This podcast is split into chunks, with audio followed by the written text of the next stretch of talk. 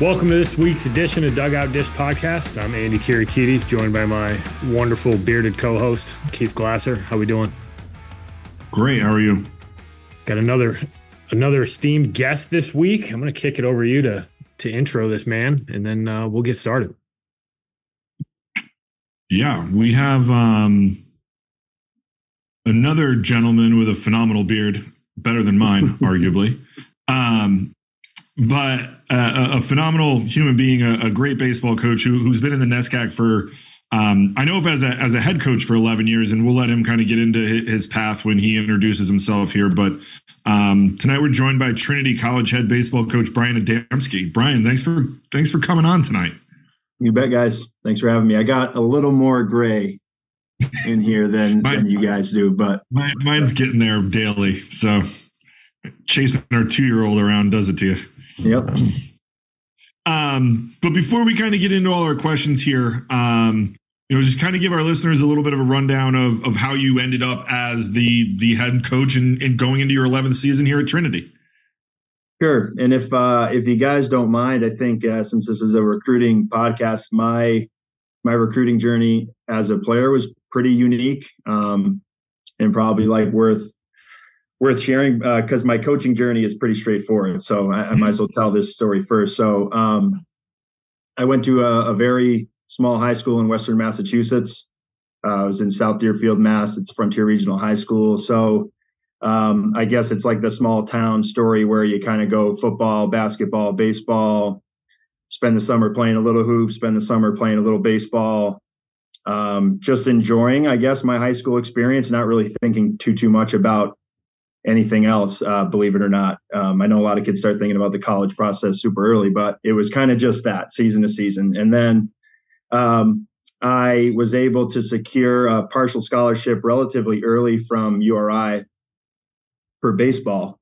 Um, and I hadn't even fully decided that baseball was a sport I, I wanted to continue playing, um, but was was humbled and, excited about the offer. And then uh, summer going into my junior year, I, I, blew out my knee in a seven on seven passing tournament in football. And um, it got really, really scary really quick. So URI heard about my injury, um, communicated with them, told them like my plan to rehab. I ended up, uh, I ended up kind of losing that scholarship as it was constructed. Now they they gave me some other academic money when they could, but as a as a young kid, hearing like my scholarship was gone, it was a very, very tough pill to swallow. Um, head was spinning. I probably didn't process it and deal with it the right way. And what I mean by that is I kind of just got got scared by the money going away, and I was like, they must not want me anymore. Um, so I decided not to go there. Um, the problem was I decided not to go there, and I didn't really know where I was going. So um, I'm trying to to rehab from my knee injury. I'm trying to figure out, you know, am I going to be back to play football and have one more chance to maybe get recruited there? Um, probably wasn't good enough to play college basketball, so it was down to those two sports. And um, I ultimately ran out of time. I mean, by the time I came back from my full knee re- knee reconstruction, um, I had to kind of showcase that last summer going into my senior year and uh, was able to get a scholarship offer. At the time, it was Teikyo Post University. Now it's Post University in Waterbury, Connecticut.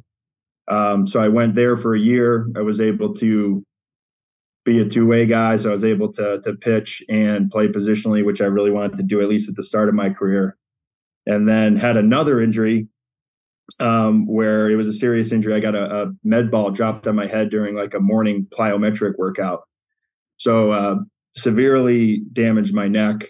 So I knew I was going to have to sit out a year anyway to get that squared away. So that's when I decided to transfer back home to UMass, um, where I spent my my final three years of my college career. I I absolutely loved it. So uh, I, I, I am a believer in that everything happens for a reason. I could have done without the the pain of the injuries, um, but I was ultimately happy with with how everything happened. But I certainly understand as a head coach now, I, I sympathize with kids and families whenever they are in the process, if they just have no idea what to do, who to reach out to, how this works, are they early, are they late on the timeline? Their head is just completely spinning because I was certainly one of those kids. And then when I thought I had it figured out, I really didn't because I had to start from scratch. So um, I think it's great that you guys are, you know, doing this podcast and giving coaches a platform to kind of share their knowledge on the recruiting piece. And and I know I'm not alone in doing this, but I, I will have colleagues here at Trinity, whether they're, you know, their son or daughter is of recruiting age or they're just trying to help a family friend. It's like, hey, can you talk with so and so and just answer some questions, right? Um, because everything kind of seems to be like a pay for this service if you want good advice, you know, pay for this website if you want to be, you know, um, recognized and have a chance to play at the next level. So um, it's good to have this as a as a resource to people to tap into. So I think it's great that you guys are doing this, especially as as former coaches. So um, so anyway, that was my that was my journey as a player. I finished at UMass. Uh, again, I was uh, kind of damaged goods by the time I was done playing. I had uh, a, a, major arm injury while I was there that I kind of just like played through because, um, you know, I, I, wasn't ready to like end my career on an injury. So I kind of just battled through some some injuries, but had a, a good career at, at UMass. And um, I didn't plan on coaching. If I did, if I did think about coaching, it was certainly not at the college level. I had thought a little bit about maybe um, you know, I didn't grow up too far from Deerfield Academy, so I knew of like the, the prep school stuff a little bit, where I could teach and maybe coach, um, maybe get some free housing as a young kid. I thought that that was a pretty good start in coaching, uh, but I I didn't think of of getting into college coaching. Um, so the job I took when I was done and graduated was I started working at a Gold's Gym in Amherst, Mass, so right off the campus of UMass. So I was um, I got my personal training certification, just started training clients to make some money, started working some front desk hours there. And um, Bill Thurston called me at Amherst College. He was there and is like uh, he was heading into his final season, and he had lost a coach um, kind of right at the start of the season, and knew I had graduated, knew I was still local. Um, so he reached out to me, literally just called me and said, "You want to you want to be my part-time guy? You'll work with the catchers and help out with the hitters. So that's the the true kind of part-time commitment there that you know my part-time guy has here. You're pretty much just doing a different job during the day. You're trying to get out on time. You're you know breaking the speed limit to get to practice trying to get to games driving yourself there it's like you show up you provide whatever support and coaching you can and then you know you do it all again the next day but um that was a a great way to get my start in in coaching because number one, you know, I, I my first year was under a, a, coaching legend. I mean, Bill had been doing it successfully um, back when like when he started. Amherst was still playing like Division One schools, so um, he had a lot of guys, you know, play pro ball out of his program. He was a, a very well known coach. Um, you know, like I, I knew of him being a Western Mass guy, so it was really cool. I um, even though I was working with the catchers, I worked pretty closely with Bill and the pitchers. So he still ran the pitching staff in his final year. So um, I was probably more interested on the pitching side stuff than I was on developing the the three catchers that he had given me.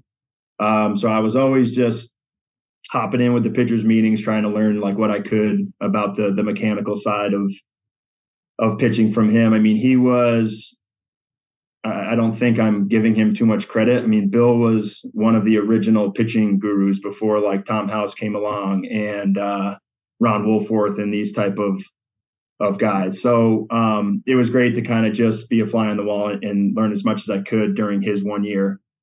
Um, from there, continued doing the gym thing for another year part time. Uh, it was for a different head coach. So uh, Bill retired and Brian Hamm had an interim year. Uh, he ended up, you know, we ended up having a pretty good year, and he got the interim tag removed right after that spring. I stayed with Bry for another three years. During those three years, it was a pretty, uh, pretty interesting cross section of jobs that I I then transitioned to. So I, I was I had fallen in love with coaching after the the two part time years, and the guy at the the gym owner basically like pulled me off to the side and he was like, "You're not you're not around here like as much as you you should be." So he kind of gave me the ultimatum of like, do you want to continue working at the gym and kind of take on an expanded role? So I would have been like the assistant GM or whatever, or do you want to, um, you know, so do you do you want to work here or do you want to like just do coaching? And he thought for sure I would take the full time full time job at the gym. He knew I was making like seven grand at Amherst College or whatever it was, and um, I just remember I, I it was a very easy decision. I said I'm I'm done with this. Um, you know, the, the gym stuff was cool, but do I want to be a personal trainer when I'm 30, 40, 50? Like, absolutely not. Um, do I want that to be it, just like walking into a gym every day and, and that being your your existence and your professional life? And so the answer was no. Um, so he gave me the decision. I just said I, I like I appreciate the the job, but I'm going to pursue coaching. So then from there, uh, like I said, it got really crazy. So I applied to Springfield College to get my master's.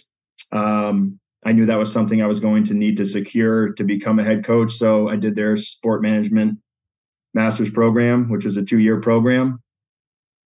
Um, while doing that, so then I, I got, I became the full time guy at Amherst, and I still had to make more money than that to kind of um, to make ends meet, especially with like the the college bills coming in.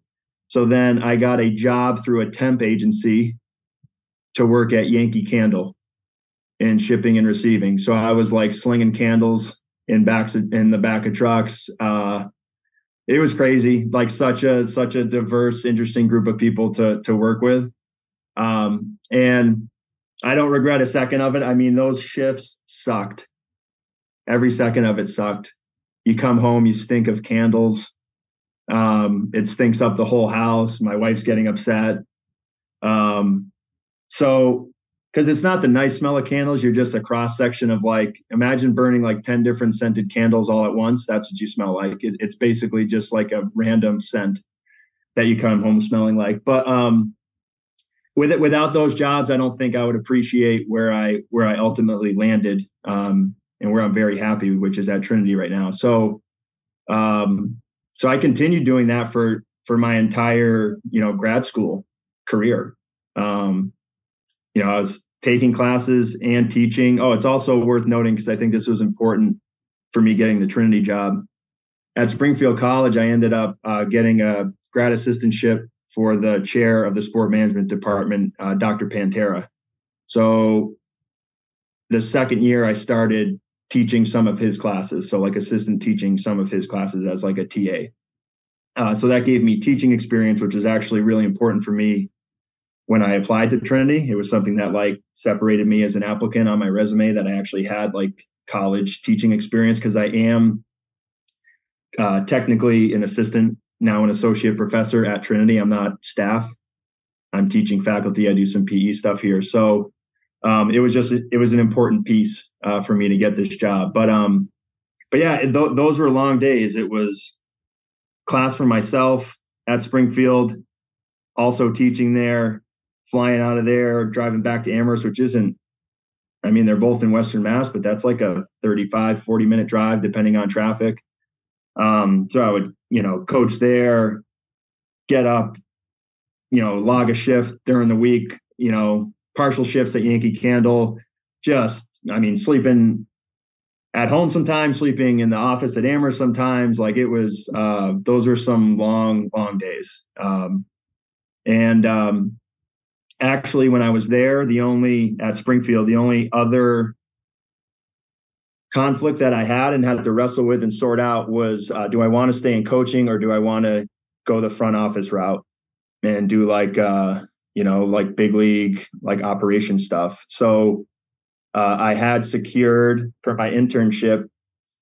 Uh, what it came down to was I was going to get either get internship for being the head coach at North Adams for the Steeple Cats, or I had secured a job, an internship, a paid internship with MLB International. Um, so obviously the the coaching one would have been to stay in coaching. If I had chosen the other one, that would have been kind of me turning my back on coaching and trying to make you know make it in like a you know, start the front office as the as the low man and try to work my way work my way up. So uh, I ultimately turned that internship down, and it had been it was coaching ever since then. Um, graduated from Springfield, and that year, so that was 2013. Uh, we had an unbelievable team at Amherst College. Uh, ran through the NESCAC that year. We were one win away from going to the College World Series. We lost to uh, Ithaca in that regional. That that was back when it was like the six team regional rate to the College World Series. Um, so we lost in Ithaca. Um, trying to remember the they had a couple Ithaca had a couple pro guys on that on that team. One of them was like a really who was a really fast guy. Tim uh Tim, Tim Castro. Um, Tim Castro, there you go. He's Yeah. in the So was that- with the Mets, right? Yeah. Um, so that was his that was his year. That was his like senior year. And they had some really good arms. Um, but anyway, yeah, so we we ran up against a, a really good Ithaca team and we're one win short. And um, that year in 2013, that was when uh, I'm trying to think. Yeah, so Decker had Bill Decker had already left the previous year for Harvard. So Mark Lambert was there with Steve Cervisi and Ernie May as the interim guys. Um, so I knew that job was going to to come open, whether they gave it to, to Lambert as like the the guy that was already there, or if it was truly an open job. So I actually applied during that year, during that playoff run, and I, I didn't hear anything back from Trinity. So I was like, all right, well, I'm not in that final group. So we make the run through the NESCAC tournament, which Trinity hosted that year and the AD was like the site rep for it. And he actually came up to me after we won it, and he just said, "Hey, we started our search. Um, you weren't part of it, but you know, it was fun to watch you guys, and you had a you had a really good run. Like I've heard good things about you, so we're gonna add you as like the last interview um, of that group." So fortunate, very fortunate, like how how that happened. I actually got this job on my 29th birthday. Um, so yeah, 11 years here. It's hard to believe the two COVID years you can't really count. So we had a, we had like what a three game season and then a 17 game season. So um, that makes time feel even more fleeting. But uh, but yeah, I, I I love it here, and um, we built a, my wife and I built a new house in Granby last year, Granby, Connecticut. So we were Western Mass natives up until that point. So finally became a Connecticut resident. Um, yeah, and happy to to talk more about this place. We have a lot of things in common, Bryan, that I now I'm remembering and some other things. So we got we got to chat it up for a minute after we get off this because the the UMass connection, the Western Mass, the Steeple Cats. Like I grew up playing like in Joe Wolfe Stadium Yeah, man. as a kid. It's a good uh, it's a good spot. So yeah, I had uh, I had two summers up there in North Adams. I loved. God, it was that you want to talk about a place to like cut your teeth, man. Um,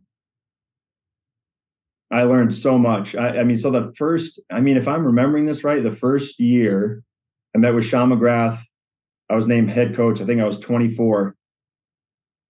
If I'm remembering that, 24 or 25. Anyway, so I, I remember I had some some older kids on that team. So Charlie Law jumps out as a as a kid. I remember being on that team. Brett Clements was an older kid. So they were I was 25, they were 23, 24, and like they're showing up and and I'm there like head skipper.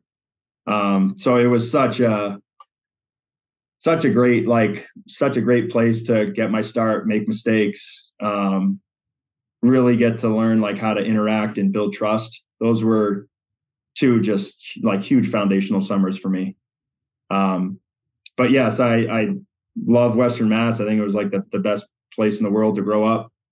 Um, I didn't touch on this either, but I was a first generation college kid also. So, um, you know, my father was, my father worked at the University of Massachusetts, which was also part of the reason why I wanted to like go back there to play closer to home and around my family. But um, you know, my father grew up on a, a cucumber farm in Hatfield, Mass, like back when back when you could really thrive as a farmer um, and make it. And then my mother was born in Poland, came over, I don't know, when she was four, five, six years old.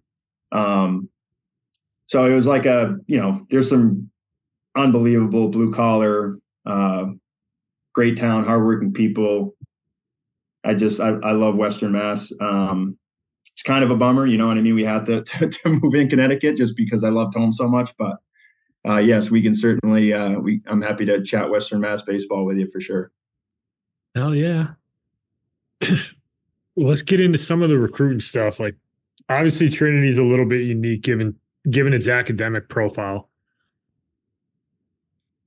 How do you how do you typically go about identifying kids? Where do you identify kids and like what does that recruiting process typically look like for you guys?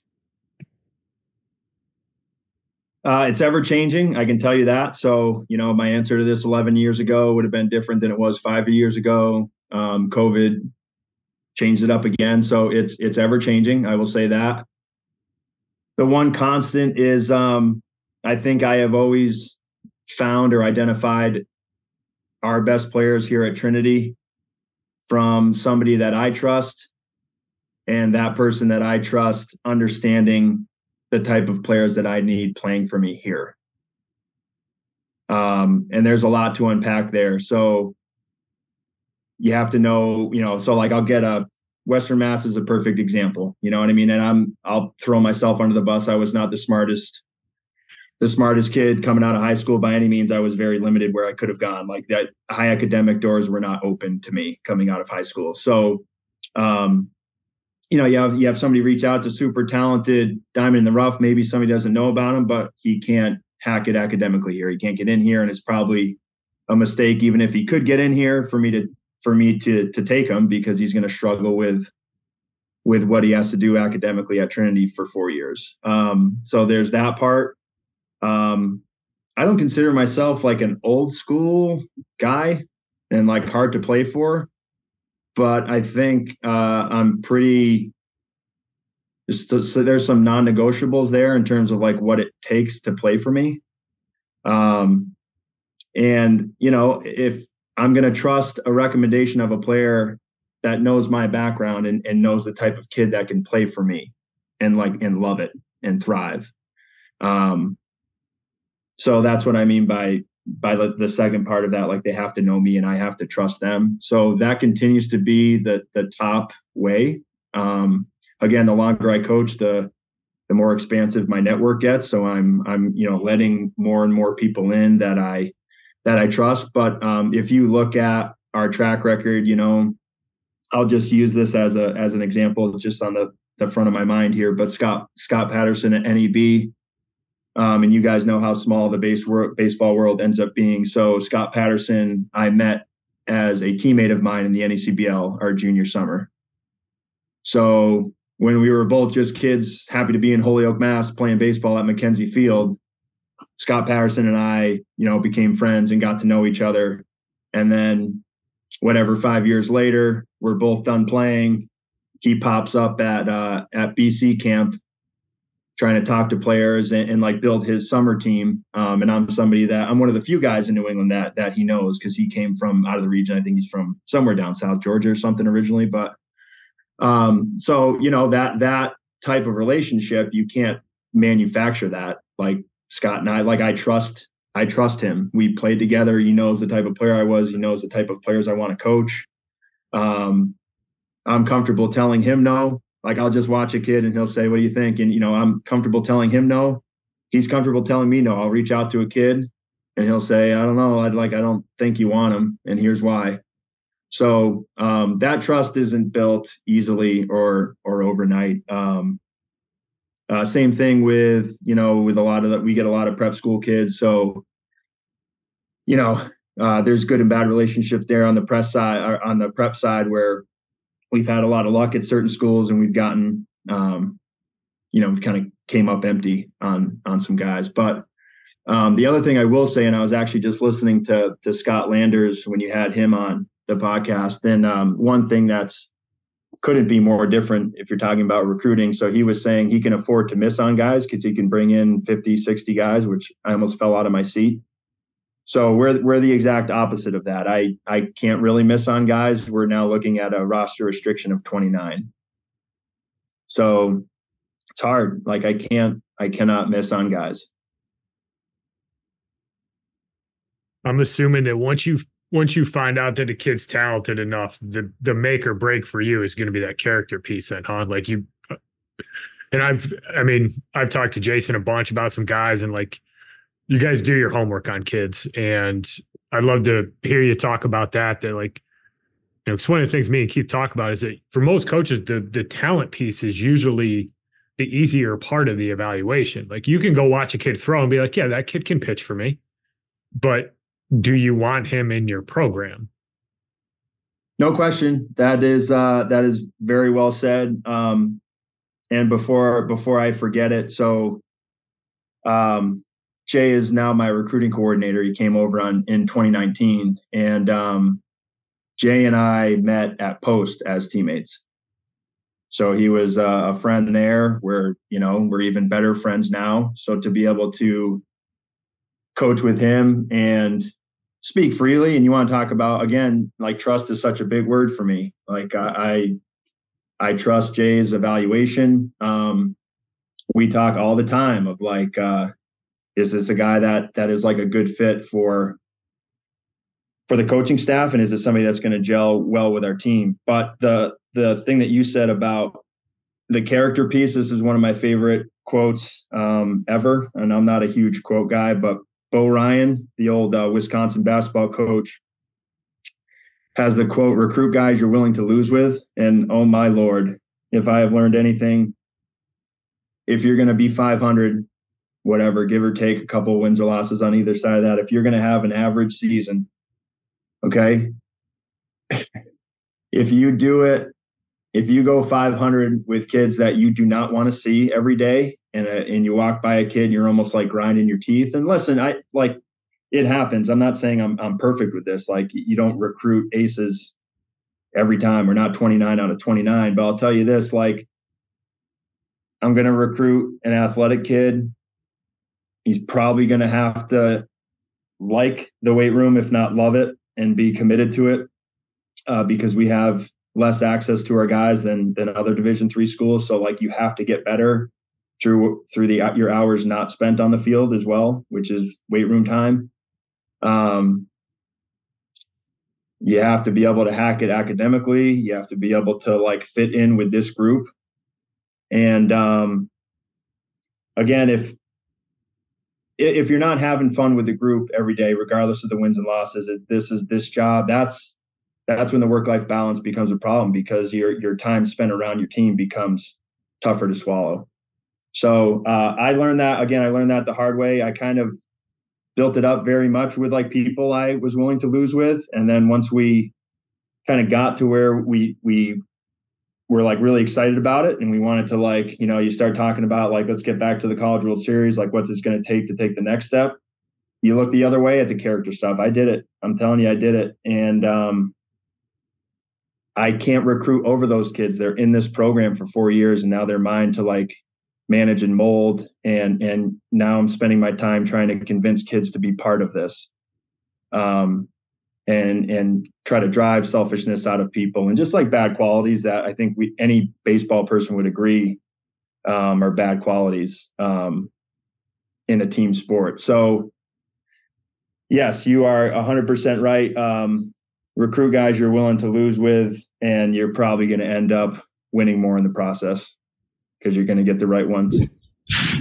Well, I think the other thing, excuse me, I, I couldn't agree more. I, I, I, had this conversation. I was actually talking to Coach Rena yesterday, or yeah, yesterday, and we were talking about a bunch of stuff. I said, you know, one of my, even though COVID was a nightmare for, with what we had to deal with at RPI, like the most, one of the most fun seasons I ever had was 2021.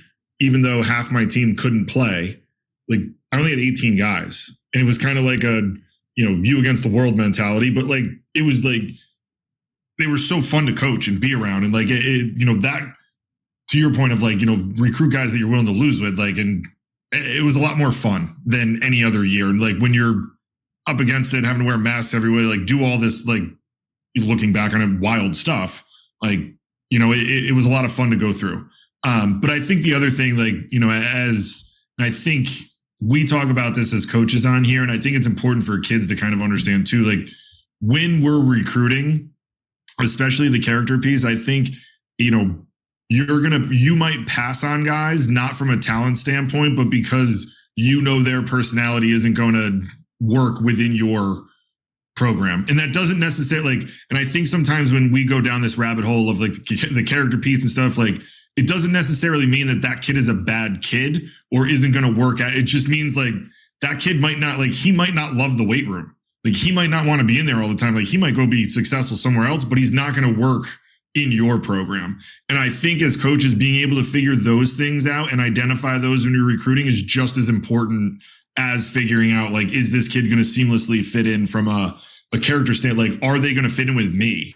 Because it ultimately, like, if they're not going to fit in with you as the head coach, like that's good. Like, I feel like those times, like, you end up having more issues in the long run because, like, they end up getting along with the guys but like you grind your teeth at it because you're like, man, you could be so much better if you just were in the weight room more. If you did more of the, you know what I mean? And I think sometimes like I, we get down this the rabbit hole of character, and it's very important. But I think sometimes coaches know like I'm going to pass on this kid because it's not going to, it's not a good fit for me. Not necessarily because it's a bad kid or you know they're they're worried about other stuff. It's kind of that that piece of it where you kind of get mature and realize like, yeah, I can't coach this kid.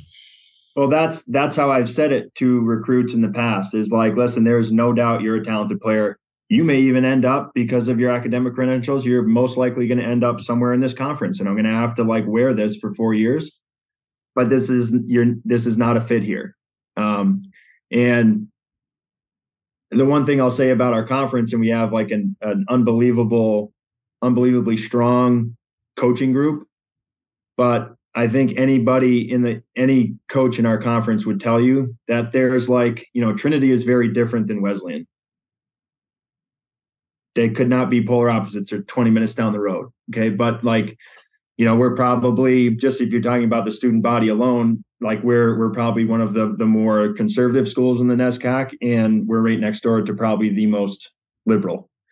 Um, so like you feel that and and when when it gets down to like uh, a recruit and it's like I'm looking at Trinity, Amherst, and Wesleyan, it's like just go go to the campuses. You will love one, you'll be lukewarm on another, and you'll never want to step foot on the third one. So 100%, like it's you're you're just not a fit for us. Like you need to trust me now. Like I've been here long enough to know what's a fit and what's not. Like you're you're a good player. You have options. It's just not with us. Um, and you have to you have to trust that vision mm-hmm. um, that it's it's the right the right path for everybody. Yeah, no, I mean the the, the Wesleyan and Trinity thing. It's like RPI and Skidmore when I was in the the Liberty League. Like they're two polar opposite schools. So like if you're looking at both of them, you have to legitimately show up on campus and be like, okay, which one? Because like you're gonna get on campus and immediately know have that feel of what it is and be like, "Yeah, this isn't for me," or or maybe it is, you know. But I, I think that you know to take to like a step further because I, I like I think people need to understand this type of stuff when we talk about it, and not necessarily just at the high academic world. Like, you know, I was talking to a family, lab, I don't know, a couple weeks ago, and they had like a, a high end academic ACC school and a low end like Division One school in the South academically, and I was like, to me, and I, I think sometimes like as coaches when we would talk about this you're like these people like they, but they like they just have no concept of what not only the baseball is but the academic piece of it like you know if you're going to throw out harvard and campbell no offense to any campbell grads out there but like those are two wildly different schools eh, from geographics and academics. Like like yeah they're both pretty good at baseball but like what like let's there, there's way more that goes into this than just like the the baseball piece of what your recruitment is going to be eh, or where it is that you want to be recruited at. You know so i think like understanding that like you know hey you could be in the same conference with very similar schools from an academic profile but they are wildly different campuses that you you're gonna like one you're gonna hate one and one you're gonna be like eh, eh maybe maybe i don't know yep. but like uh, that piece of it that like you could be looking at a lot of similar schools, but they all are going to like they're all different in one way or another, and like that's the important part of actually be getting out and like getting to those schools and seeing what they do. Um, so you can kind of, you know, make those decisions when you have to. For Sorry, sure. I got on my soapbox there. Go ahead, Andy. The, the, the, it's interesting because Bryan, we first met when I was at Vassar, and you're talking about character being a big piece of the puzzle. And I saw this at Vassar, and I saw this at William and Mary's. That high character kids who like to compete can impact your program, even if they're not your best players. But at Vassar, we, I think first year there we were like five and 34. I mean, it was terrible. We had 14 kids on the roster. And we didn't get better because we got like ultra more talented kids. We brought in some kids who were pipe hitters who didn't fit the map Vassar mold. And then we brought in kids who were athletes and not necessarily like true baseball players. And all of a sudden you've got a tough kid from Long Island whose dad is a firefighter.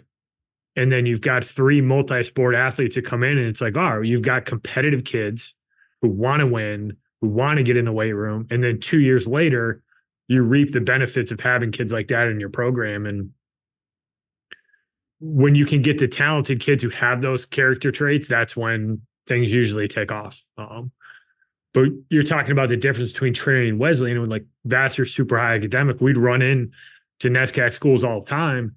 If a kid was looking at Trinity, we weren't getting that kid. We needed to talk to the kid who was looking at Wesleyan or Bowdoin or Bates. Like the Trinity kid just wasn't.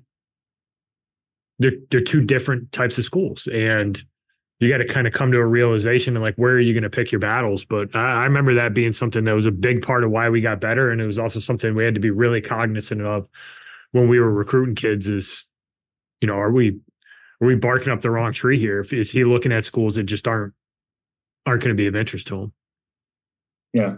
And the other piece to that, um, just you know, thinking of you know Liberty League, Centennial Conference, NESCAC, um, is like I, I feel like the liberal arts umbrella isn't isn't a true liberal arts experience anymore. So what I mean by that is like Tufts is a major major research university. They're getting pre med kids over anybody in the country.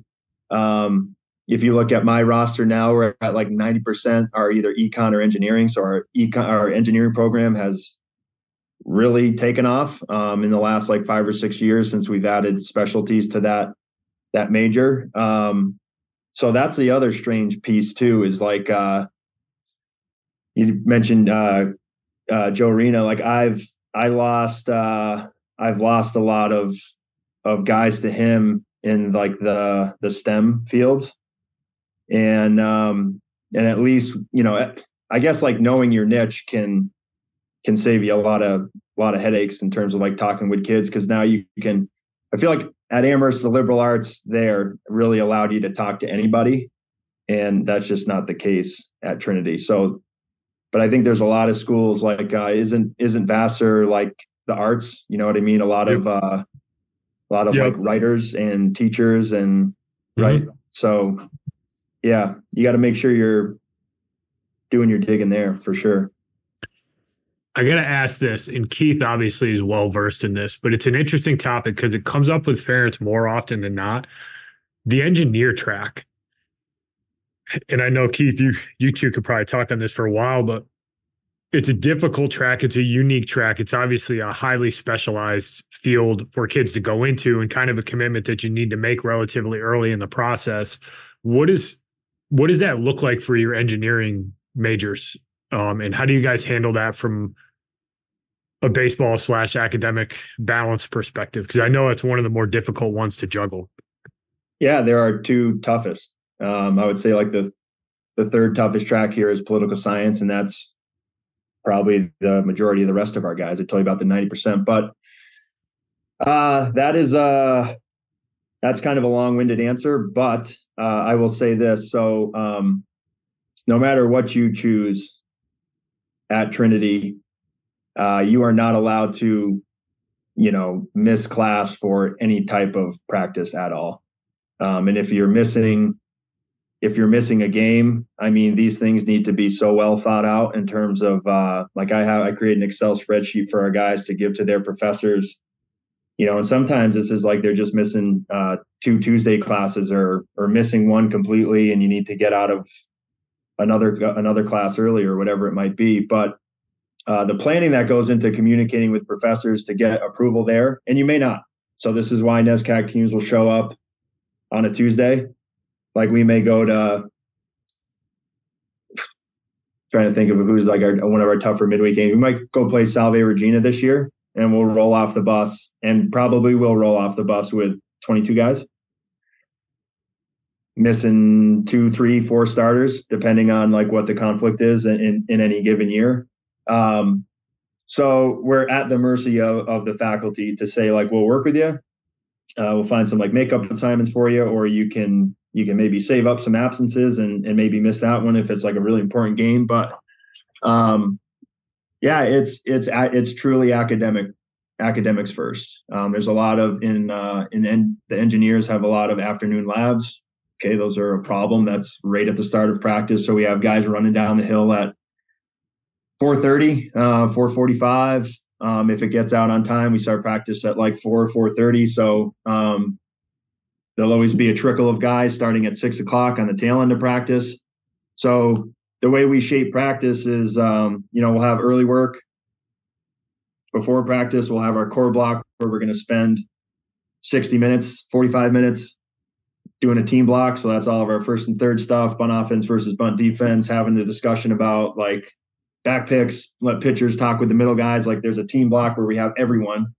And then the slow trickle starts um, where guys will be leaving and then practice may end and we may have some of the guys that missed early work stay and get some an extra round of BP or or like our our left side of our infield will will stay and get some extra work. So um, it's always start with the academic grid and like see where you can fit in baseball and weight room around it. And it's uh sometimes it's like a laughably hard challenge when you're looking at the pockets of time that you you have to to sandwich baseball into. But um, again, I, this is all I've known. I've been in NESCAC for 15 years, so it's this is when I think of college baseball. This is what this is what it is to me. Yeah, I think the the one thing that at the higher academic levels, if you aspire to get there, um, and and especially if it's in STEM. I spent ten years at RPI, so I it, like the the trying to fit practice in around the vast majority of engineer. I mean, we're they were the engineer, like it's the Rensselaer engineers, like it's what your the majority of your kids are. But the labs, the the projects, the, all the stuff that these kids have to do from an engineering standpoint takes up a lot of time. Um, and trying to find that to fit in. But I, I think the one thing that at least in my experience when I was at RPI, like those kids are they're super driven academically, and like this is true across the, the board in all of high end academic sports by and large, I would say. But they're super driven to the point where like they they're the vast majority of your guys, and if you're doing a really good job from a culture standpoint, which I know that you guys are, like those kids that are missing, it's not like one they're pissed that they can't be at practice or they can't go to a game, which you like, like, and, like at the, in the grand scheme of things, like you get it, like you, you can't take them sometimes. Um, but they're also usually willing to do more for you off the field than I think in some other places you you might not get what you're what you would want out of out of those kids because they like they want to be good just as good on the field as they do off the field in the classroom. So I always thought like you know coming from I coached you know division one and division two before i got to rpi and i was like what is this class stuff? Like not to say that like you know you had guys missing class to go to practice but like just the sheer amount of class and the amount of guys that like it could be a like tuesday thursday was a heavy day for classes when i was at rpi like you'd get the like thursdays? Forget about it. You might have you know i might have 13 15 guys for the for like practice. So it was like I just flipped it into more or less like individual days, especially in the season, because it's like, you know, what you can't really get much done. Um, yeah. you know, but I, I think like, you know, it's something that you, you know, should know going through the process of, of like, it, but if you end up at a STEM school and you want engineering, like that's, that's what you're opting into.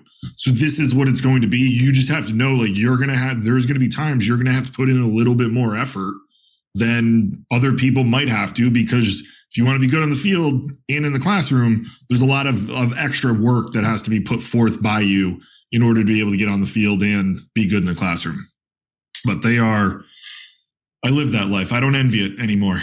Um, Bryan, I, I, don't envy the position you're in now because that was, I would lo- lost sleep over trying to plan practice with 29 engineers. Yeah. Yeah. And then the flip side of that. So at UMass, this is a kind of a funny story. So I, I transferred in from post and um, I didn't even, during the course of my career, I never met my actual student advisor because we had through athletics, we had a student athlete advisor. Mm-hmm. So I will never, I will never forget this. And I tell this is part of my recruiting pitches. Um, if there's any like of my current players' families listening, they'll probably get a chuckle at this because they've heard the story. So I sit down with my student athlete advisor and we're building our schedule, right? So um, this is late summer. Um, at UMass, there's 26,000 kids. So it's not like selecting your classes is hard like it is here. Um, I could have taken, you know, really anything that was available. And uh, so he's like, what do you want to major in? I can see you were kind of like sport management. You were starting sport management track. And I, I was so excited because I had thought about this and uh, I was like, I would love to do maybe like exercise science, exercise science, kinesiology here, and I was like, how about that? Like, I know what I'm, I know what I'm going to do. And he like he laughed me out of the room. he said there is no there is no way you are completing this major as a baseball player. So the A10 had just gone to uh, Friday, Saturday, Sunday single games. It used to be Friday, Saturday with a doubleheader on Saturday. So if you were uh, if you were away for an A10 series, you traveled on Thursday, you woke up, you know, had like a quick workout Friday morning and then played Friday afternoon. So I was missing essentially like Thursday, Friday, and then you throw in the midweek stuff Tuesday, Wednesday, no chance. Nope. Um, so he just said, try again. that's how I ended up being a, a double major in English and journalism because he asked me what else I, I was decent at doing. And I told him like, I'm pretty good writer. Like reading and writing is is good. So there you go. That's how uh, that's how you that's the D1 choose your route sometimes. Um, but again, I was there in fairness to that process. I was happy to do it. I was there to play baseball. I loved it. Um, was so happy to be playing like so close to home in Division One baseball. I mean, I I grew up watching those really good UMass teams in the '90s. That's what made me fall in love with baseball. So it didn't break my heart to like uh, to have to pivot and not choose the major I wanted, but um, kind of a funny story there. It is not that way at Trinity. From, I'd like to have you educate the crowd on kind of the timeline and the process for for NESCAC and high academic schools. So like 2025s are walking into their junior spring, right? If where are you guys at and what does that process look like for the 2025 class in, in terms of how you go about getting organized, evaluating kids, visits? Yep. So, uh, so here we go. I will start by saying we will have either through our camps that we had at Trinity or just from being on the road, we will have some, uh, and I mean some, like I can even quantify that. It's probably 20, 30, 20 to 30, 20, 25s that we just made notes of to like follow. Um, I'm, I'm yet to bear the fruit from starting my recruiting class with those guys because for whatever reason, like those guys always seem to be like you circle back with them, they're already committed somewhere else at D1 or they've, you know what I mean? They're they're kids that are the best players, best 25s that you saw is like during their sophomore year, the year prior. So it makes sense that they're off the board. Um, so we, we, it doesn't really do us a ton of good to get a jump on 25s. So our 24 class is done and was and has been wrapped up since our early decision one deadline. We're looking at 25s, but like there's there's really not a ton going on. Uh, we just started our season, so we're knee deep in in developing our own guys. So whenever our season ends, sometime in May, um, it's start with some uh, some high school playoff stuff. Mass, Connecticut, New Jersey. Um, just just go watch some of the best teams compete in the state tournament. Um, it's actually really fun to do it. There's maybe some prep stuff still going on, but the prep playoffs and calendar are a bit earlier, so we usually miss most of that stuff as well. Um, so we start there, and then it's uh, June, July, August, you know, doing the the head first, the show ball, the Boston Classic, make a couple trips to to Diamond Nation, um, maybe another couple trips to like Yaphank to see some stuff, and and you're just we're kind of collecting names. Um, we also have our own camps. We have uh, one in June, one in July, and then we have a, a two day camp in September. So this this is probably not a surprise. Our June camp is the smallest enrollment, right? So everybody thinks they're going not to Trinity, they're going to LSU, Harvard, Duke, you know, you name it in June. So nobody wants to like come get evaluated by us. Um, July will gain some momentum, usually up to like 40, 50 guys. And then our September camp, which is when everybody kind of falls back to reality. Um, and we've continued to communicate with these players and families. Um, we usually like sell out that camp, which is around like 75 guys, and we'll do two sessions with it. And which is why it's our two day camp. So and what's cool about that one is we also have our players back on campus to to kind of like help out and answer questions as well. But um, from there, we will uh, we will start our overnights. So at Trinity, the the way I've always done it, uh, just to minimize class time missed for for kids, is to uh, to have them show up Friday morning, go to a, a morning class, have some lunch with the guys, go to an afternoon class. Um, we have uh, we have fall baseball back in the NESCAC, thank God. Um, so going to watch either a workout or a strength and conditioning, or it's like an on-field workout or a strength and conditioning workout. Um, dinner with the guys, spend the night, get up, go to a home competition on campus. So either like a men's or women's soccer game, football game, field hockey, whatever. Just get a sense of Trinity athletics. Um, and then, you know, when we're done, it's usually two, three, four Fridays in, in a row. We'll host five guys every weekend. Um, usually only have to host about between like 20 and 30 guys to fill our recruiting class. Um, so we take the commitments. Uh, it's usually like late August, September, October, and then get everybody applied and squared away for ED1, which is November 15th for us.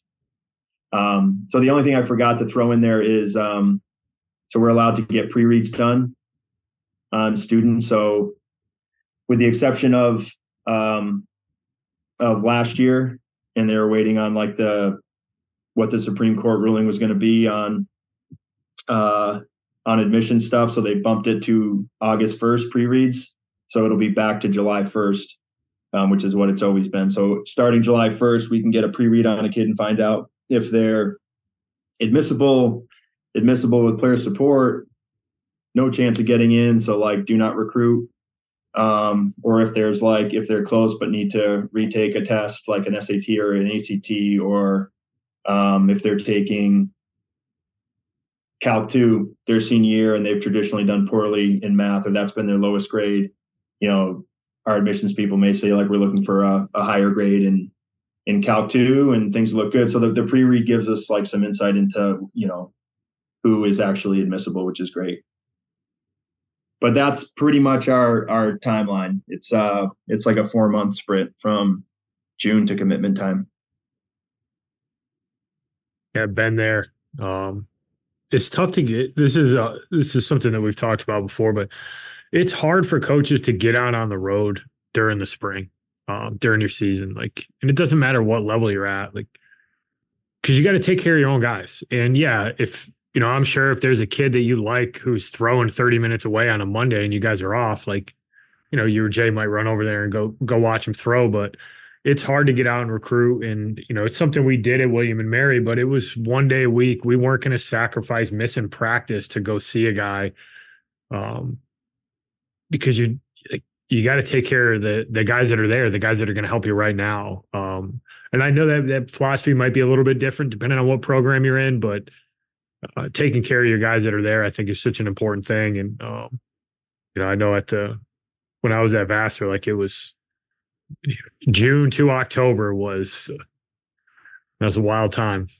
Speed dating, baby. You gotta, you gotta, you gotta go quick. Like, um, it's, you know, the high academic realm in the Northeast is, um, it is very competitive, man. You are, you know, do you do you give kids deadlines? Do you not? Um, who's on them? what do those coaches traditionally do? Is that somebody that's going to give them a deadline? So like, I don't love it, but I have to do it if I'm going up against somebody that does. So um, yeah, it becomes uh, it becomes a ride in your head that you can't get off. Sometime you're on like your family vacation, and it's like, should I have thrown this kid an offer? You know, like before he got to campus, and you know, just so he's like feeling the love a little bit earlier, because then you know, last day of vacation, your phone rings and the kid's committing somewhere else. Like it is, uh, it is so quick. Um, it used to be you could be patient and not get burned. So like I, the main reason why I used to like to be patient was to get kids on campus for their official visit. I felt really good about like the overnight being the cherry on top. So like if you like Trinity, you know, come spend 24 hours with the guys, eat in the dining hall, sit in class, like you're gonna love it.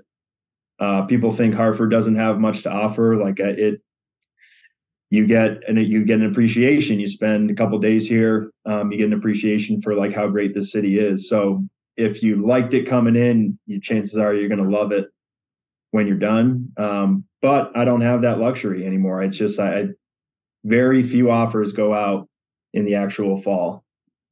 Um, you know, with you know, like late October, all of our offers are out. It's usually just waiting at that point. Um, so it's it's tough. And again, we can't over recruit. So you're just constantly looking at your uh, looking at your recruiting boards. Like, are we going to get this guy? If you don't feel good about it, it's like, hey, let's deadline him, make him, let's force his hand.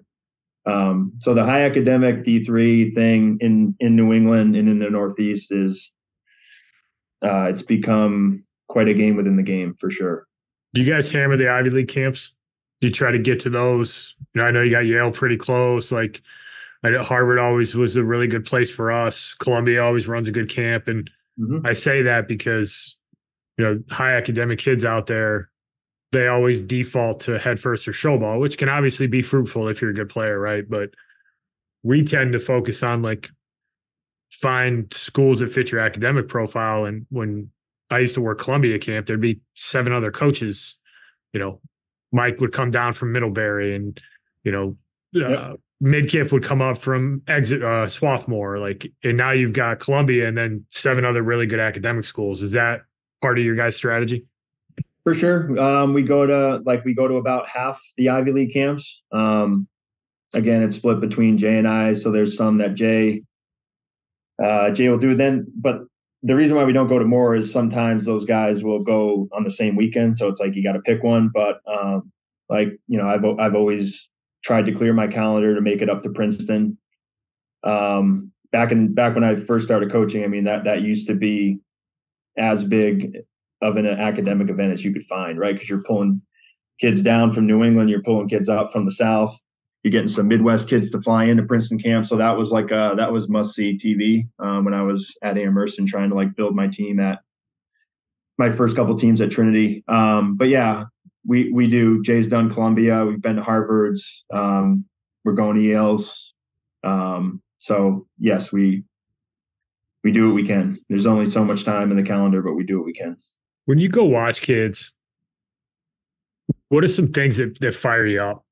like when you go watch a kid play, like, and maybe not necessarily just a pure talent perspective, but we kind of flipped this on its head a little bit because we had a we had a guy on who's the, the player development um, guy at Jacksonville State, and he he talked about I look for green flags when I go watch guys. Like I look for things that fire me up. So like when you go to watch a guy play, like what are the things that excite you during that evaluation process? Oh man, you guys may not like this answer because um, I usually catch some uh, some bad vibes from people when I say this. Um, I have no problem. I have no problem at all with a kid that has like a an edge, but like maybe borderline like too much. Um, so I am I am not a coach that gets upset after like a big strikeout. If you want to like if you want to fire me up stuff, go for it, man. Like, you know what I mean? Give your team some energy. You just did something great. You know, you had a great moment. It's part of a great day. Fire your team up, give them energy. I mean, there's nothing worse in college baseball than a game where like no there's no energy on the field. Like I almost want to call a timeout. I wish it was like a, a basketball game. Like call like call my team off the field like mid inning just because it's just flat and terrible. It's the worst. Um, it's the worst the worst, especially like some of these early games where it's like 35 degrees, there's no energy, there's nobody in the stands. It's like, what the hell is going on right now? So terrible. but uh yeah, I mean, so I'm I am I am good with I am good with all of it. Like um just thinking of the Coach Bianco's middle infielders had like uh the couple years ago they had the middle infielders with like the bleached hair who were doing like the the double play like stuff. And it, to me it was all like relatively clean. It wasn't it wasn't taking away from the game. It wasn't it wasn't too much. It was just it was energy. It was excitement about you know winning a game you know making a big play your team's out of an inning like let's go um, to me it's no different than like you watch an nfl game a guy gets a sack and it's just like a quick quick fire me up fist pump do whatever you want like go back to your guys and you know, you see him like knocking helmets and pumping guys up. Like the the baseball version of that is is okay to me. Um, because again, the flip side of that is scary. You know, if I have like uh, a bunch of Johnny B goods on the team, high academic kids afraid to like piss somebody off, afraid to step out of line, like I don't want to be in that dugout. That feels tight and uncomfortable and you know what I mean? Like who wants to play in that environment? So what fires me up is um, that's why I, love the state tournament games. You know, watching kids that have like grown up together, played baseball all their lives together. There's a little more investment there. So I like I will go just to see that stuff sometimes. You know what I mean? Just to see some energy on the field because I think we can all agree that the travel ball stuff is becomes more about about the person. So if you if you started the game and threw three scoreless innings and struck out five, but your team, you come out of the game and you lose eight two. Like that kid that started that game is on cloud nine. Like you know, he he did his job, and you know, again, the in college baseball, it's not like that. You know what I mean? You you want to do everything in your power to win a ball game. It's not easy to win. Um, so um, that's what fires me up is guys that are, you know, they're confident. Like it takes a confident kid to like lay it on the line like that and, and like not be afraid of showing it. So um, I like the confidence in a player as well. Uh, so that's probably the best answer I can give to that. Yeah, like kids who got some fight in them. Yeah, man. I like the kids that have the fight, but the I always thought, and I've said this before on here, but I actually and this is a, a, a hot take that most people don't agree with me either. So I actually enjoyed like the the meet and greet part of of showball or Headfirst when kids like because it, to me like if you have a confidence as a 15 or like a 16 or 17 year old kid to walk up and le- like legitimately be able to hold a conversation and talk about the program the school like have questions that are are insightful into what it is you're looking to do, like that to me tells me like, okay, this kid cares about what it is that he's going through. And like I enjoyed that stuff. And I like there's so many people like, oh, I hate this. I don't want to like gotta talk to like, yeah, but like you can learn a lot more about these kids in these 20 minutes of standing here doing this. And I, I like there were kids that I recruited that, you know, I, not that I got a ton of them, but there were kids that I recruited because at those events, like they came up and they had like legitimate questions. They were fun. And then watching them play, they were they got after and did stuff. I'm like, all right, well, he's squared away from an academic and uh, uh, uh, what he's looking for in a program standpoint, and I like what he does. Like, let's see what happens. Like, I'm not saying all of them are going to end up in my program, but it, it was an insight that you know, and if it's a kid from the Midwest, I'm not going to get to see him play. Like I got to know that kid right there. So I, I enjoyed that stuff, but I know that I'm in the vast, vast, vast minority on that side of things. I had this. Uh, I've had this talk with a, a couple different colleagues. So like we, I think it's used across all sports. But when you say like, man, that kid has really good actions, like a shortstop, it's just like, man, like look at this kid, like the ownership of the position and confidence in what he's doing. Okay, so if a kid has good actions, how much has that kid worked to have those good actions? How confident is that kid to show you that on a baseball field? You know, I mean, that's why coaches like actions. That guy's practiced the hell out of that. Correct. I mean, feeling a ground ball for that kid is like breathing. Yep. That's why he has good actions. You know, he wants to showcase a, a strong arm because he's he's done his long toss. He knows how to throw. He's got a clean arm. He's got great carry on the throw. Like Mhm. so they work hand in hand. Um, but yeah, like, like a kid with good actions, you're saying like that kid's confident as hell. Yep. And I think anybody's going to be drawn to that. My other hot take is that I, I I've I don't know if I've said this, but I've said it to Andy. I never crossed kids off because their parents brought them a Gatorade because it was super hot outside. Like I, Sure. I've never understood that part of like, oh, mom brought him a Gatorade. Like, yeah, it's 117 degrees on the turf. Like, do we want the kid to die of dehydration out here? Like, my wife used to bring me coffee when it was 35 degrees in double headers on Saturdays. Like, am I not tough for this? Like, come on, man. Yeah. Hot take. Yeah, I- big, I- big difference if the kid yells at his mom from the dugout, like uh, Will Yeah. Ferrell. Ma, ma the meatloaf. Yeah, Yeah. like big difference between that and mom running difference. over and tossing him a Gatorade so that the kid, uh, you know, has a little bit of energy. Yeah, there's no water in the dugout, and it's 115 degrees on the turf. Suffer, because I suffered back when I was playing. Spare me. yes, this is the Keith we need.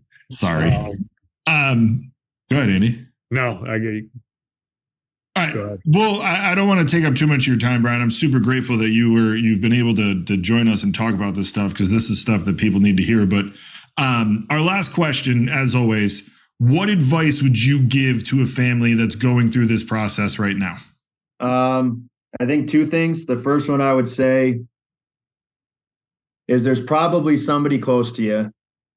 Okay. If you're like, if you want to be a college baseball player, um, there's probably somebody close to you. It's like the, what is it? The six degrees, five degrees from Kevin Bacon or whatever. You're, you're probably pretty close to, to leaning on somebody that's a, a college coach or has coached college players before. So you're just a good baseball guy that can give you some honest feedback of like set let somebody like set parameters for you a little bit. This is framework. I'm not saying like if somebody tells you you're a division three guy, you're a division three guy. That is not what I'm saying at all. I'm saying take this advice as as a coach or or mentor or whoever, baseball guy that has seen guys go to the next level. You trust them. If they tell you like, hey, you know, you're you're spinning your wheels, like if you're a sophomore, as you're spinning your wheels going to college camp, like just work on getting better. You know, take take that money or that time committed that that time commitment and and get better. You know, maybe it's a, if it's a pitcher, maybe get some like private lessons or whatever. Um, dive into some Driveline stuff. Like make make a purchase that's going to make you like a, a better player. Um, and again, like it, it's it should be like a confidence builder for a kid. If it's like you know, I don't know where you belong, but you're a you're a college player. Like that should pump you up because it's coming from somebody that that knows what they're talking about. So I would seek those people out and let them provide like a framework. Like, okay, I'm not I'm not a terrible baseball player. Like I I'm actually somebody that has been told by this person and probably multiple people that you know this is a reachable star. This is a, a dream that can come to fruition. Um, because and this is the part that this is the ugly truth. There's some kids that I think we can all agree like it's just they started with the game too late. It's not it's not that they don't have the baseball gene. They don't have the arm strength, the the speed. They had an injury at the wrong time. Like you you name it. Like it's not in the cards for everybody. So lean on that person and let them kind of like steer the ship a little bit for you. My other advice for for families that you know have a potential collegiate student athlete um, is let your son steer the ship. Uh, it's going to be a much more rewarding process for him if he's the one doing the work. Uh, this may be again, this may be a Trinity and NESCAC thing. I get a lot of emails from mom and dad, and not the kid. And sometimes it's like a talented kid, and and like yes, that is a little bit of a turnoff. I don't want to hear from mom and dad why Johnny is a good fit for Trinity. I want to hear from Johnny why he wants to be part of this program. I want to I want him to be excited to to send me some some clips of like his last two weeks of at bats and he's been you know hitting the crap out of the ball. So um if your son can do it like make him do the heavy lifting. It's going to be a more rewarding process for him. And when he gets to the finish line and shows up on a campus he's going to know that it was it was him that did it with with parent support okay? Not not mom and dad leading the way and then the kids just like riding the coattails because he's going to get there um you know, because of that. And then if, you know, at some point the kid is going to have to steer a ship, right? There's parents that can coddle and continue to coddle like after school, but at some point that you got to arm that kid with um, the confidence that he can he can chase things down himself.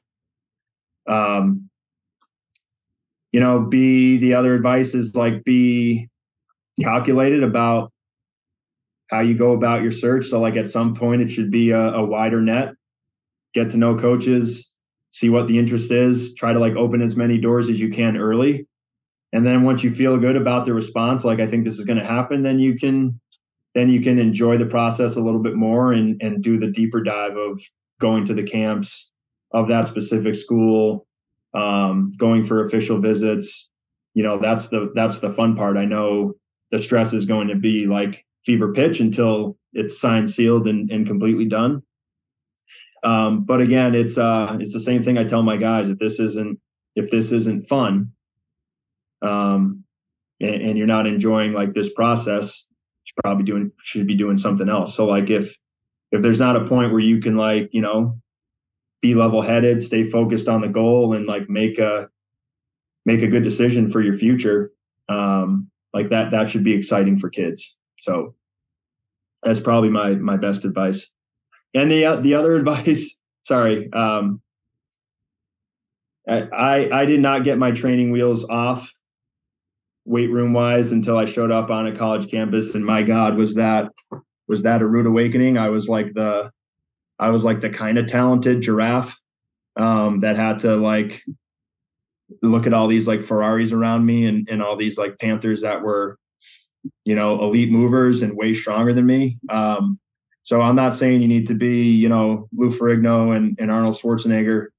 Um, I'll give Carl Weathers a shout out too. That guy was in pretty pretty good shape. Rest in peace. But um, you know, you you should you should be excited about what you can do in there. Um, being bigger, faster, and stronger is in baseball is very very important as it is in many sports. And if you can just start doing something again, like I always use the excuse of like, ah, I'm too busy for that. I'm you know, football just ended. I got to start getting in shape, get my legs in shape for for basketball. So you can always find an excuse. Maybe you've had an injury, maybe you don't like the the soreness that you get from the weight room. It can be any number of things, but get comfortable in there, man. It's gonna if you want a chance to play as a freshman and earlier in your career, man, you can you can level the playing field very quick in what you do from a strength and conditioning standpoint. So um, get those training wheels off. Do uh, what is it, the Ken Ravizza thing? Get comfortable with being uncomfortable in the weight room. It's not a fun place when you have no idea what the hell you're doing and you're the, you're the weakest guy in there.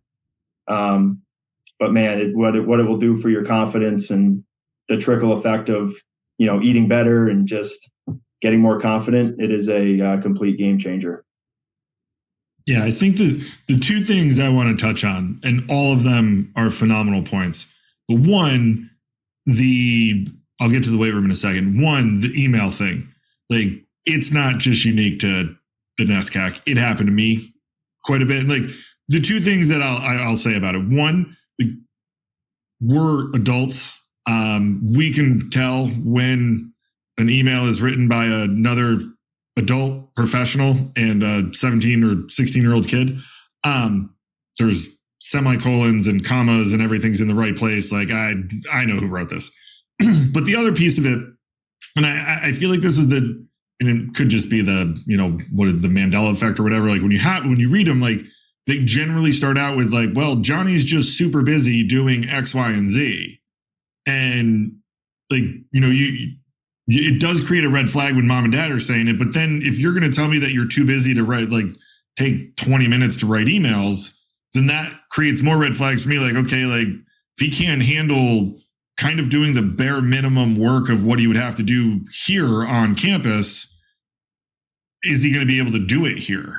And like it, it, creates like you know it creates a lot more doubt. It creates a, you know it, it, there's a lot more that comes out just being instead of just being like hey on Thursdays for a half an hour just you know copy and paste some emails to these coaches and you know you you don't create those seeds of doubt. But the other the the weight room piece is huge and we talk about it a lot. But I you know again, I saw Joe yesterday, so we were talking about this and the fact of like the physicality between, and we've all seen it, but the physicality that you see between even your sophomores and your freshmen.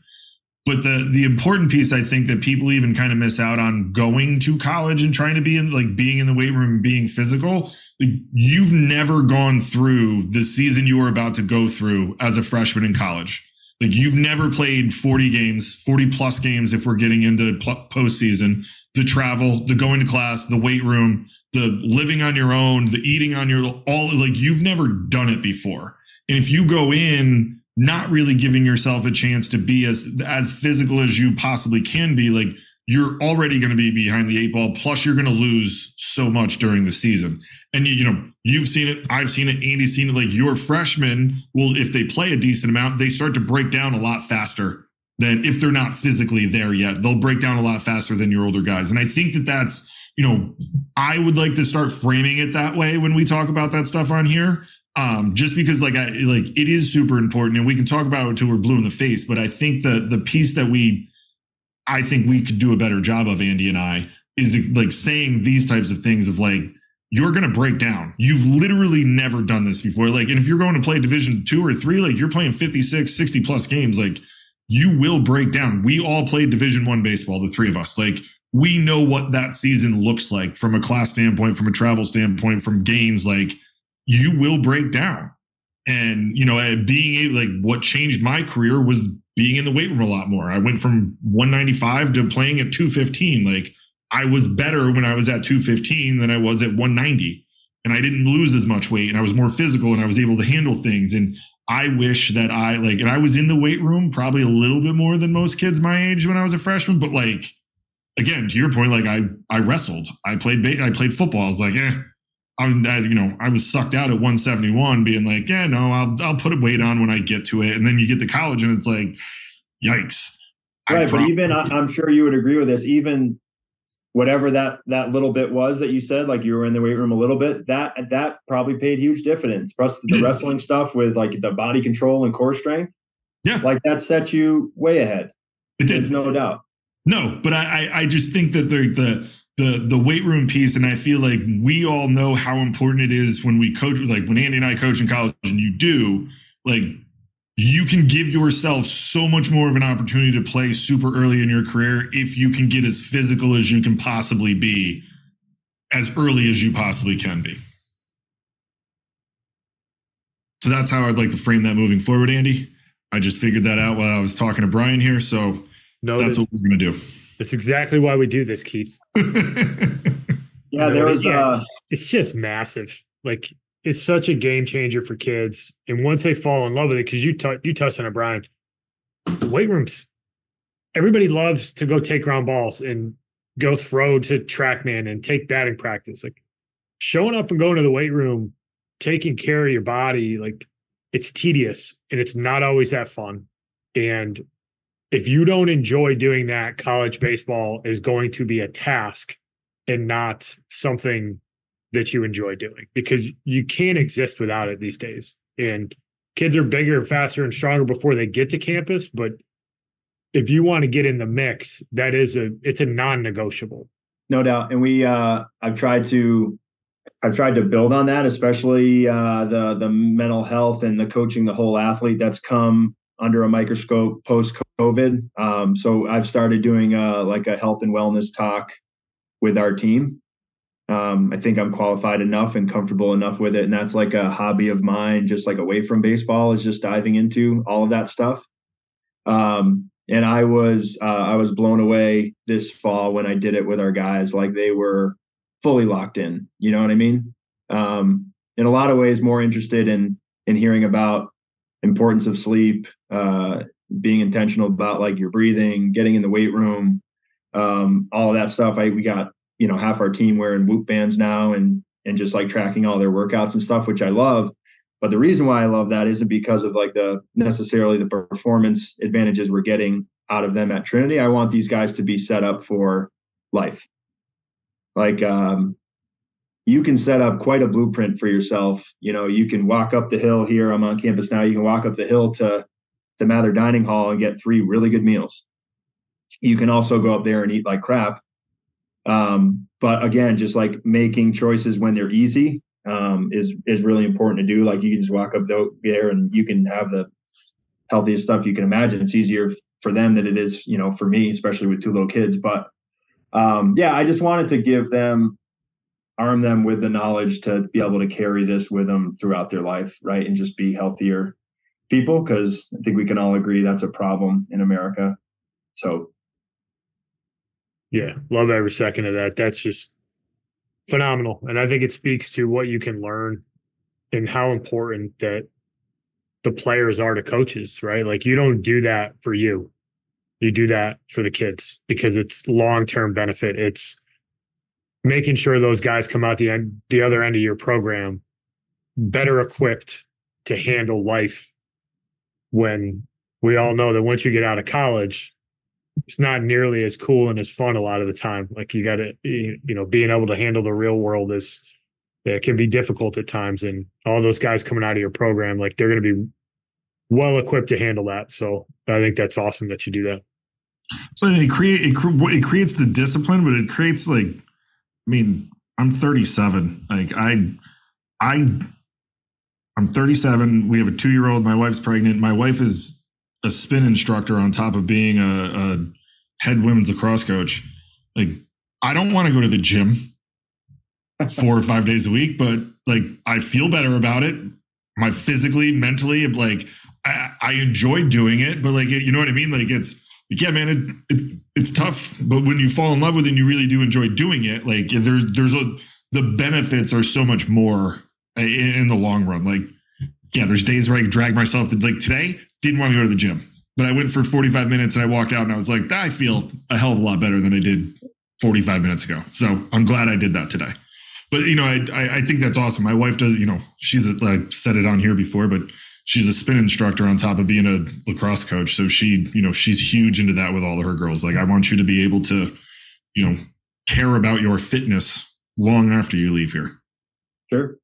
Yeah, and your kids will uh your kids will reap the benefits of that as well. So correct. They, they certainly pick it up, pick up on it. Well, gentlemen, I think that's a pretty good way to end it for tonight. Uh, Bryan, thanks. I know you you got two little ones at home and you're still on campus, so really appreciate you taking you know, an hour and a half to sit down. Uh, awesome podcast, man. Really appreciate your time. Yeah. Thanks for having me. I'm glad you guys are doing this. Like I said, you're you're filling uh you're filling a major need, which is cool. So good luck with the continued success of this thing. Keep it rolling. Thanks, man. Appreciate it. Thanks, it. Bryan. Thanks everybody for listening. Tune in next week. Thank you for listening this week. If you're watching on YouTube, go ahead and hit that subscribe button and smash that like button for us. Check us out on Apple Podcasts, Google Podcasts, as well as Spotify. You can follow us on Twitter and Instagram at EMD Baseball. If you want to find out what me and Keith do to help families and players navigate the recruiting process, go ahead and check us out on emdbaseball.com. Take a few minutes to check out our new online academy. I promise you'll get some good information out of that. Thanks again for listening. Check in with you next week.